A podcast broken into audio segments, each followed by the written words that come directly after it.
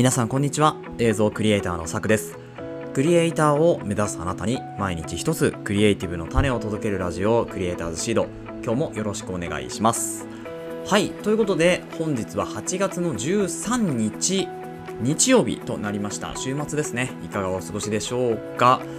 えー、こちら神奈川県湘南になりますけれども、本日もいいお天気となっております。ただですね、なんかやっぱ台風が来ているせいか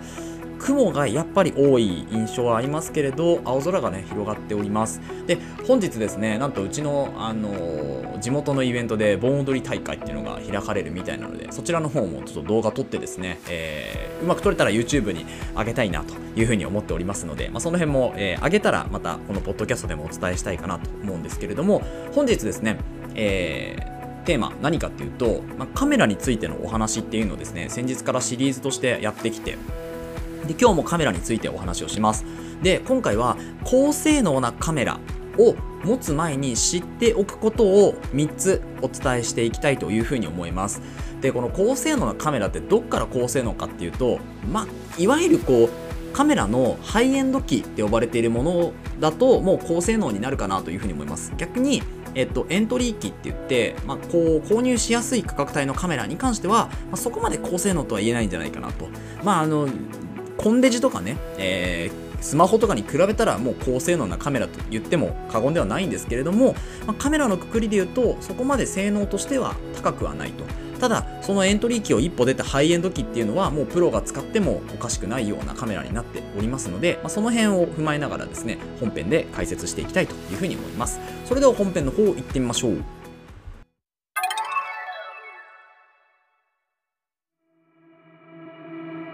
はい、ということで本日はカメラ、高性能なカメラを持つ前に知っておくことということで、カメラをテーマにした、えー、題材となっております。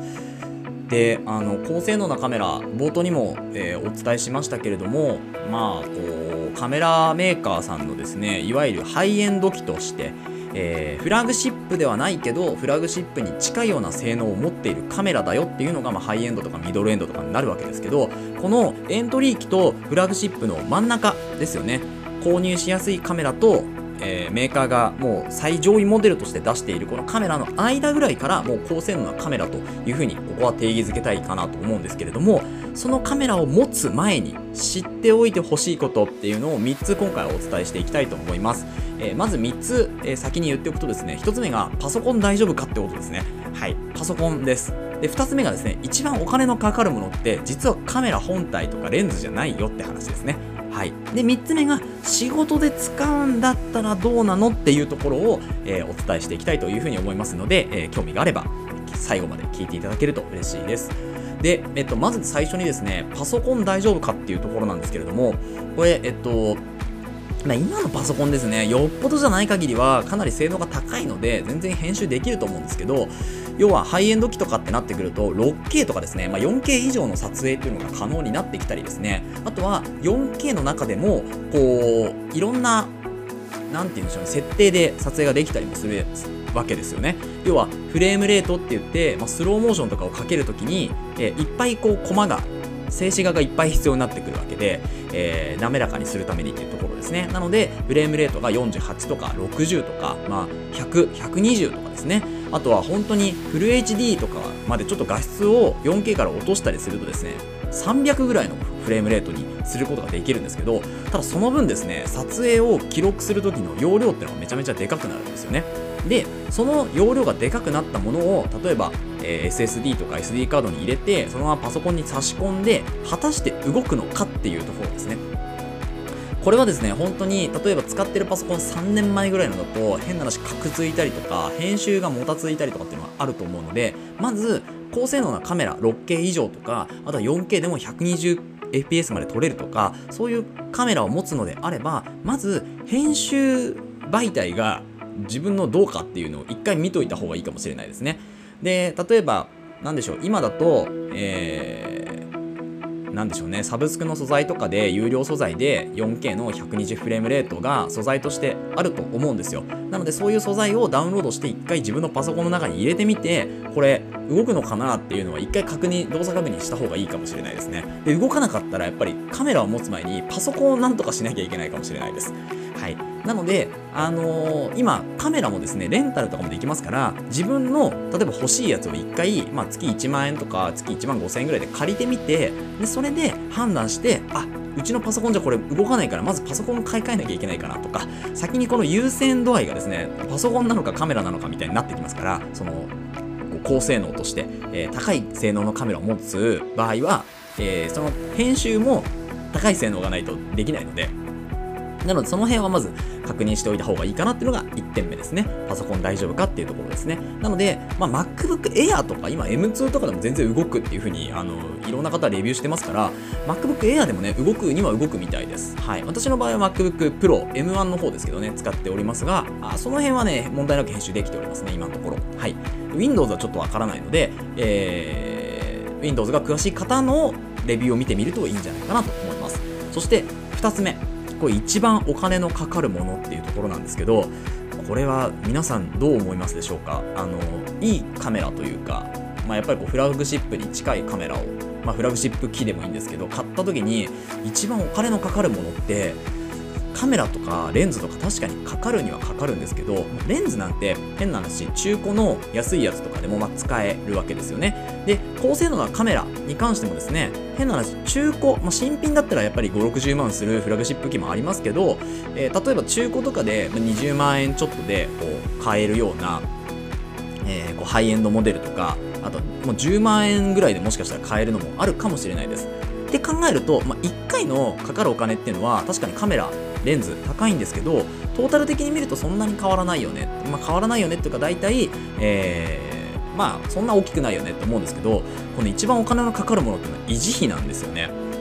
維持費って何かっていうと、要はカメラを記録する媒体がないと写真とか動画っていうのは残せないと思うんですよね。この写真とか動画を残す記録のメディアにめちゃめちゃお金がかかります。はい、これは本当にあの知っておいていただきたいところなんですけれども、えーと、例えばYouTube とかを見てる方で写真の、えー、動画をよく見られてる方は、まあ、イルコさんっていう方、あの海外の方で日本語ペラペラなんですけど、その方も言ってましたけど、例えばソニーのえー、っと、えー、アルファセブンファイブ かなとかっていうのを、えー、持つ時ですねに、あの本当に気をつけないといけないのは、えー、っとメディアがめちゃめちゃ高いよって、カメラを買ってよしっていうわけではなくて、このメディアっていうのがすごいお金かかるよっていうのを私最初見たことがあって、でそれはね、あのフラグシップ機っていうか、えっと何でしたっけね、自分がカメラを買う前だったんですよ。いいカメラを買う前だったので、あ、こんなにかかるんだっていうのを最初に知っておいてよかったなと思うんですよね。なので今あのこう知らない方にもお伝えしようと思ってポッドキャストを撮ってるんですけれど、なのでこの一番お金のかかるものって実はメディアなんじゃないかなって私も思うんですよね。なので例えばフラグシップ機と呼ばれるものとかですねだと、えー、シーエフ エクスプレスカードっていう エスディー カードよりもっとこう記録が早く、読み書きが早くできるカードがあるんですけど、これが高いんですよね。すごい高いです。今だいぶ安くなってきてますけど、本当に いちにねんまえとか、それこそ にさんねんまえとかはめちゃめちゃ高かったですね。倍ぐらいしたかもしれないです。で、一応そのお金のかかるメディアっていうのがどういうものかっていうのが、えー、分かるように Amazon のリンクでその シーエフ エクスプレスカードとかですね、あと エスエスディー ですね、 エスエスディー に直接記録をするっていうこともこういいカメラだと増えてくると思います。それこそ、えー、ろくケー 素材とかの動画を読ませるのにですね、やっぱりこう エスエスディー とかの速さじゃないと追いつかなかったり、 エスエスディー の容量じゃないと厳しかったり、まあ、いちテラバイト とかからあるのでね、 エスエスディー にまあいちテラとかにテラとかあるんで、そういうところに読み込ませるって、直接読み込ませるっていう風に使ったりもするんですよ。なのであのめちゃめちゃお金がかかります。はい、維持費ですね。もうこれはでいっかい使っていっかいフォーマットかけてまた使えばいいんですけど、例えば今後この仕事の話も出てきますけど、仕事をするにあたっていちまいいちまいをいっかいいっかいフォーマットかけてたら時間が絶対足りないので、最低でもまあにさんまいとか、それこそよんごまいとか持つようになるとですね、それだけで結構な額いきます。はい、でこれリンククリックするとですね、 シーエフ エクスプレスカードとか出てくるんですけど、私が今、えー、リンクで貼ってる シーエフ のカードとかですね、えー、っとこれネクストレージのちょっと上のモデルになりますけど、ひゃくろくじゅうごギガで、えー、っとにまんさんぜんえんですね。はい、ひゃくろくじゅうごギガでにまんさんぜんえん、対して エスエスディー の場合はですね いちテラバイト でいちまんよんせんえんとかなんで、もうこの違いがわかるじゃないですか。はい、なので、えっと、これもし、えー、シーエフ エクスプレスでいちテラ以上とかってなってくるとですね、じゅうよんまんぐらいするんですよね。はい、もうとんでもないお金のがこう出ていくわけですよ。でこれを何枚も持たなきゃいけないってなると、普通の方はですね、まあ、普通の方って言ったらちょっとどう、どういうレベルが普通の方というところになるかわからないんですけれども、まあ、やっぱりこう変な話、サラリーマンで手取りさんじゅうまんとかで趣味で、まあ、ちょっといいカメラを買って、えー、写していこうってなった時に、このメディアがですねいっかいごまんとかろくまんとか取られると、いやきついなってなると思うんですよね。はい、なので、あのー、この辺は、まあ、メディアによっては安いものもあるので、まあ、そういうのを選んでいただけるといいんですけど、できる限りやっぱりこう保存しておきたいデータっていうのを大切にする場合はですね、いいメディアというか、うん保証がちゃんとついてるメディアっていうところを、えー、私はおすすめしているので、ってなるとやっぱり値段としてはねそこそこの値段がついてきますから、まあ、その辺をですねこう知った上で、えー、高性能なカメラを持つようにするというといいんじゃないかなと思います。はい、で最後ですね、仕事で使うならっていうところなんですけれども、これ話す前にいっかいチャプターを区切ろうと思います。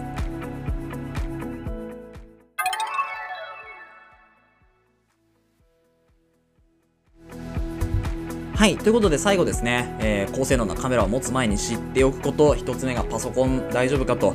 えー、ちゃんと読み込めるか、ちゃんとカクカクしないで作業が進められるかっていうところですね。ふたつめ、一番お金のかかるものは実はメディアだよというところ、記録媒体にお金がかかるよというところですね。で最後ですね、えーと、仕事で使うならどういうものかっていうところですけど、あの仕事で使う場合はですね、本当にあのいいカメラと、えー、いいなんていうんですか、記録媒体を持っておくのにそれはもう越したことはないと思いますから、あの仕事でこれをもうやっていくんだっていう場合はですね、エントリーキーに手を出さずしっかりハイエンドモデル、もしくはフラグシップモデルを、えー、手に入れると